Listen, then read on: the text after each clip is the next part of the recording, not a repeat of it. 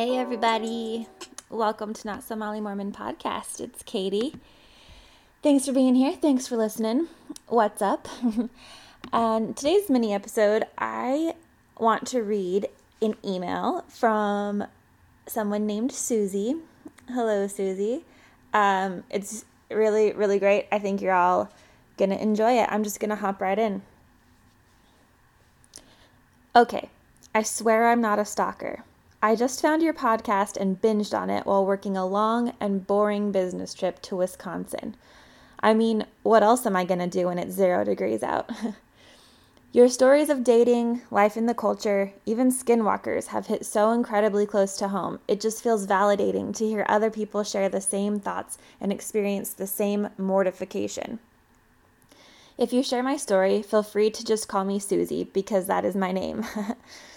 when I was 20, I went on a date with a fellow we will just refer to as Crazy Face McMormon. we hit it off, and he was charming, good looking, and lots of fun. Well, just two months into dating, he proposed. I remember being terrified. I was only 20. We'd only been dating two months. This was crazy. But, but, he told me he had prayed about it, and he was a priesthood holder, and I was just a silly girl.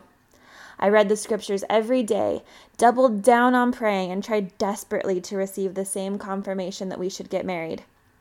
I never did. I only got a pit in my stomach that grew and grew until I started getting physically ill. I remember I would be sitting with him watching TV, and I'd suddenly have to run to the bathroom and throw up for a few minutes. After that, I'd be fine. But then I got my very first migraine. I've always had very normal periods, but leading up to the marriage, I had a period that didn't stop for over 30 days. I now know my body was telling me, run away, save yourself. Things came to a head as he got more controlling and cruel with me. Two weeks before the wedding, I knew I had to call it off. I asked my dad for a priesthood blessing to help me know how to do this. Well, lo and behold, the blessing told me I needed to marry him. Ugh. So I went through with it, feeling all the while like a lamb being led to slaughter. Without going into too many details, Crazy Face McMormon was not a nice man. He was abusive sexually, physically, and emotionally. He wouldn't let me see my family even though they lived 30 minutes away. One of my older brothers, who lived in another state, couldn't shake the feeling that something was very wrong and sent my mom and dad to check on me. My mom nearly burst into tears when she saw me. In just two weeks, I had been reduced to a shell with no light, no fight left. She and my dad knew I had to get away, and with the help of my other siblings, they staged an intervention and helped me get away. Three weeks after the wedding, I was downtown in Provo filing for divorce. This was over 17 years ago. I went to the singles wards after my divorce was final, but I always felt like damaged goods.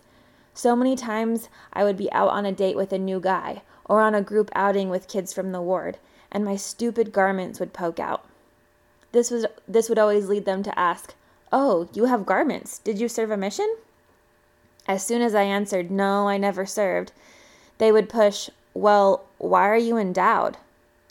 I'd have to sigh and tell them my dark, dirty secret about being married. I came to think of my garments as my own scarlet letter branding me for life. It's crazy because in what other culture do people think about asking about your underwear acceptable? None. Just Mormons. It's so icky. A few years ago, I left the church, and when I took the garments off, I felt lighter than air. I have since met an amazing man, and May of this year we got married. This engagement was so different from that first time when I was full of dread. This time I felt nothing but joy and excitement. We were married at the Neon Boneyard in Las Vegas, and it couldn't have been more perfect. Anyway, thanks for your podcast and keep up the good work. Below is the link to an episode of my podcast where I talk about awkward Mormon dating. I would love it if you gave it a listen, and hopefully you could get a laugh out of it as well. Sorry for the long email. Thanks again for what you're doing. Listening has been so cathartic. Cheers, Susie.